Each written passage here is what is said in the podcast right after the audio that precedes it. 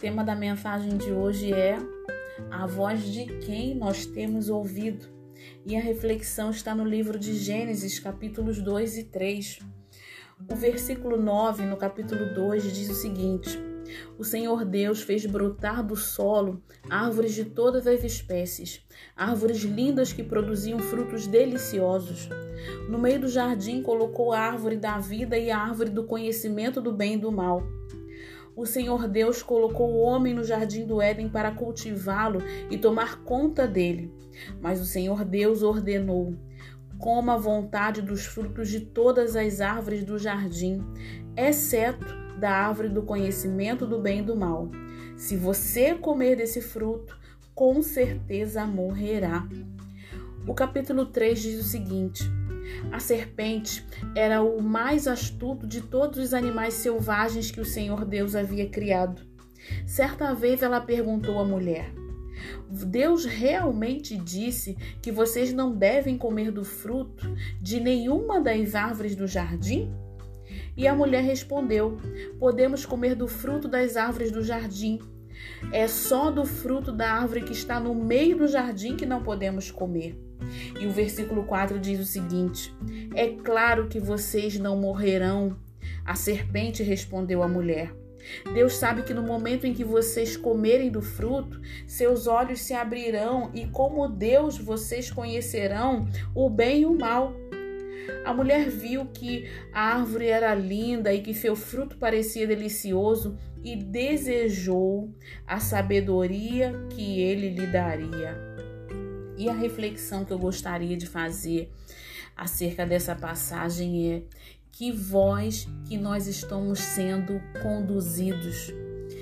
Quem tem dado a direção na nossa vida é a ordem e o comando de quem nós temos atendido. Porque aqui Deus havia dado uma ordem que os frutos de qualquer árvore do jardim do Éden, eles poderiam ser comidos.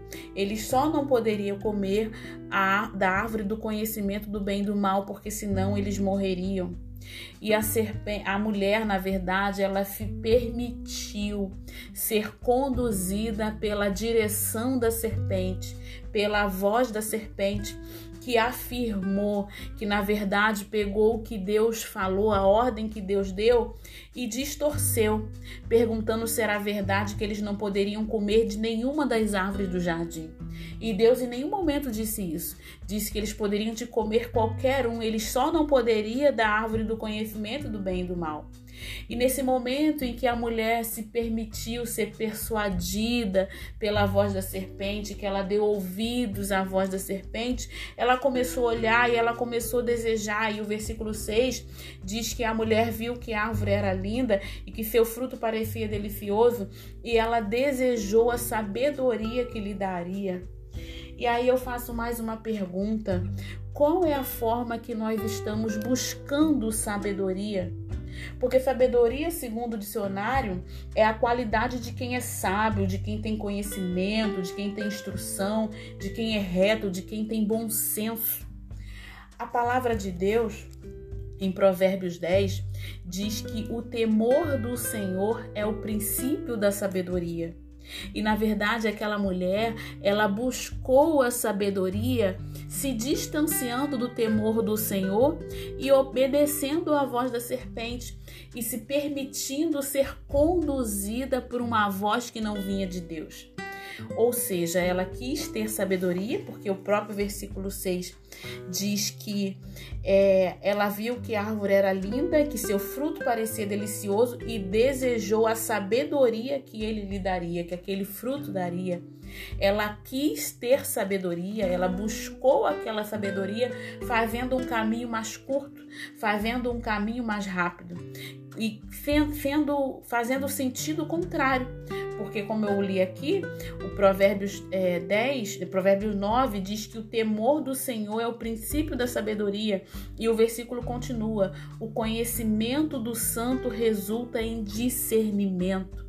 Nós precisamos conhecer ao nosso Deus para que a gente possa discernir a voz dele e não nos permitir sermos conduzidos pela voz da serpente.